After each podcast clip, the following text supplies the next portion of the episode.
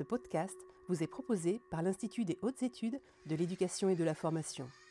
Bonjour et bienvenue dans la dernière partie des podcasts du film annuel que l'Institut des hautes études de l'éducation et de la formation consacre à la question de la mixité sociale à l'école. Les épisodes qui vont suivre vont nous permettre d'aborder les leviers à disposition des décideurs publics, mais aussi des personnels de direction, en vue d'améliorer la mixité sociale à l'école. En abordant ainsi les moyens qui pourraient être mis en place, nous évoquerons bien entendu les freins qui pourraient se présenter et qu'il faudrait donc contourner. C'est d'abord Madame Venzaten qui va nous apporter euh, un éclairage sur ces questions, des leviers et des freins. Je rappelle que Madame Vanzanten est sociologue, directrice de recherche au CNRS à l'Observatoire sociologique du changement. Madame Van Zanten, que pourriez-vous nous dire des leviers à disposition lorsque l'on cherche à améliorer la mixité sociale à l'école? Si on pense d'abord à la mixité arithmétique, on se pose d'emblée en France la question des euh, faut-il maintenir, renforcer, abandonner la carte scolaire, par exemple. C'est un débat important euh, en France. Et euh, le problème, c'est qu'il n'y a pas de réponse absolue par rapport à ça. D'une part, je pense que la carte scolaire est un des outils, euh, et à mon avis, il ne faut pas l'abandonner dans un certain nombre de cas, mais ce n'est pas l'outil magique, et ce n'est certainement pas l'outil qui fonctionne partout. Pourquoi? Parce qu'on a euh, en France effectivement des territoires très très ségrégés. Si l'on prend par exemple en région parisienne, la Seine-Saint-Denis, etc., on a de vastes territoires assez ségrégés dans lesquels la carte scolaire reproduit la ségrégation urbaine. C'est ce que disent souvent d'ailleurs les chefs d'établissement, etc. Ils disent que ben, ce n'est pas un problème de ségrégation scolaire, c'est un problème de ségrégation urbaine.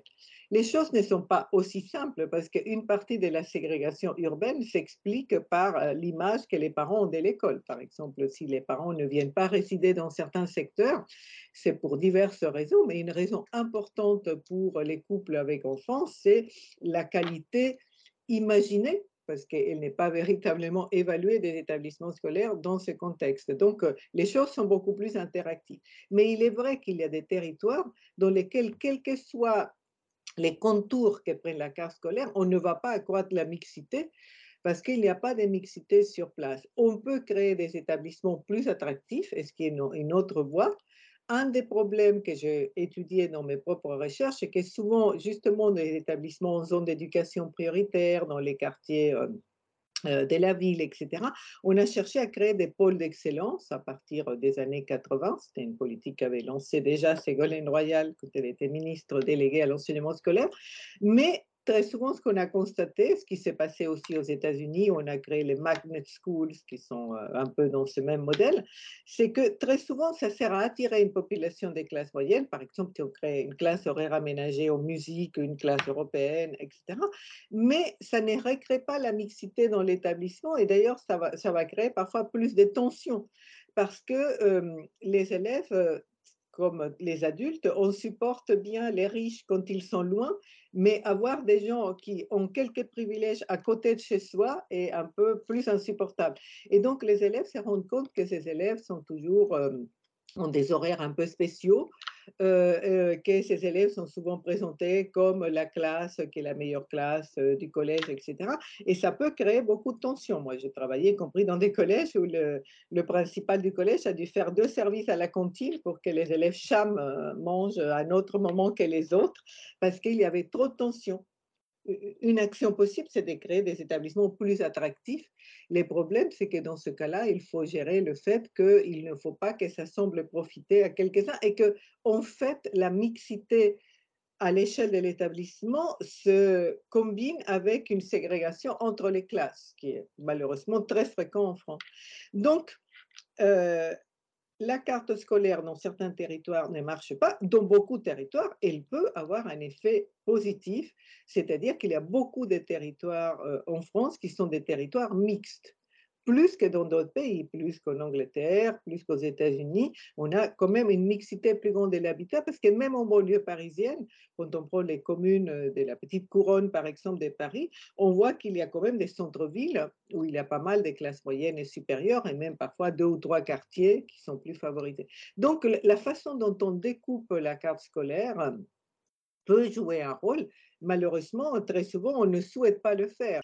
Mais il ne faut pas euh, jeter la carte scolaire comme outil. Dans un certain nombre de territoires, elle est importante. Alors après, dans des zones rurales, c'est un autre problème. Bien sûr, s'il y a un seul collège, euh, ben, on n'a pas trop à se casser avec la carte scolaire, parce que de toute façon, la plupart des gens iront dans cet établissement, même si les recherches récentes montrent qu'il y a de plus en plus de choix au milieu rural aussi, et que les parents sont prêts à... Euh, faire faire à leurs enfants des distances assez importantes, soit qu'eux, ils les ramènent en voiture, soit par d'autres moyens de transport pour aller vers d'autres types d'établissements. Mais bon, souvent, le, problème du choix se pose moins parce qu'il y a moins d'établissements euh, à proximité. Donc, la carte scolaire est un outil rendre les établissements euh, attractifs euh, peut être un outil, mais avec les bémols que, que j'ai introduits. Euh, il peut y avoir aussi des politiques comme on a développé sur Paris, de créer des politiques effectivement où entre deux collèges, on crée des mécanismes où une année les, les élèves vont dans tel collège, une année ils vont dans une autre collège. C'est cette expérimentation qu'a pu faire l'école d'économie de Paris, donc notamment à Paris. Donc il y a euh, tout un ensemble de solutions qui supposent d'abord une très bonne connaissance du, territoire. C'est-à-dire que euh, le problème de la mixité, c'est que ça ne peut pas être totalement qu'une politique nationale, en tout cas pour les politiques sur la mixité arithmétique, parce que ça suppose une connaissance fine du territoire qui euh, est très différent. Et donc, selon les territoires, il y a des politiques différentes à mettre en œuvre et des dosages différents. Ça, pour moi, ça pose un problème aussi important qui est un problème de formation à euh, ce type d'analyse, non seulement des chefs d'établissement qui doivent être totalement partie mais aussi de tout le personnel d'encadrement intermédiaire. Et donc, c'est cette capacité à analyser le territoire, ses caractéristiques précises et à déployer des politiques qui euh, soit adapté à ce territoire, mais qui ne le serait pas dans une autre académie, euh, dans, une autre, dans un autre département, etc. Et aussi, malheureusement, à aussi avoir un, certain suivi de ces politiques, parce que euh, souvent en France, on critique l'absence d'évaluation des politiques, ce que je pense c'est un vrai problème, mais je dirais que avant même l'évaluation, il faut un monitoring des politiques, c'est-à-dire est-ce qu'elles se mettent vraiment en œuvre? Euh, et donc là, il faut véritablement un suivi sur des années, parce que souvent, par exemple, on peut constater une très forte résistance de la part des parents si on change la carte scolaire la première année. Et en fait, quand on fait des études, des études deux ou trois années plus tard, on voit que les gens ont changé leur comportement. Donc, euh, il faut avoir vraiment une politique de suivi, euh, etc. Merci pour euh, ces premières pistes de réflexion qui vont nourrir la réflexion des personnels de direction. Pourriez-vous nous dire ce qu'il en est des collectivités territoriales qui sont des partenaires incontournables dans cette euh, réflexion? J'ai dit tout à l'heure euh, beaucoup de choses sur le plan scolaire, mais effectivement, les chefs d'établissement n'ont pas tort quand ils disent qu'une partie des problèmes de ségrégation et de mixité euh, ont à voir avec les politiques urbaines. Il m'est souvent, euh, j'ai été emmenée souvent à discuter aussi avec des maires et aussi un peu la conjonction de la tension dans laquelle eux-mêmes ils se trouvent. Et donc, par exemple, j'ai eu l'occasion de discuter avec l'ancien maire des Clichy qui me disait, par exemple, à un moment, moi, je dois faire avec des personnes qui me disent qu'elles viendront vivre ici si il y a la possibilité de choisir l'établissement. Et donc, il y a effectivement une tension entre des politiques résidentielles et des politiques scolaires.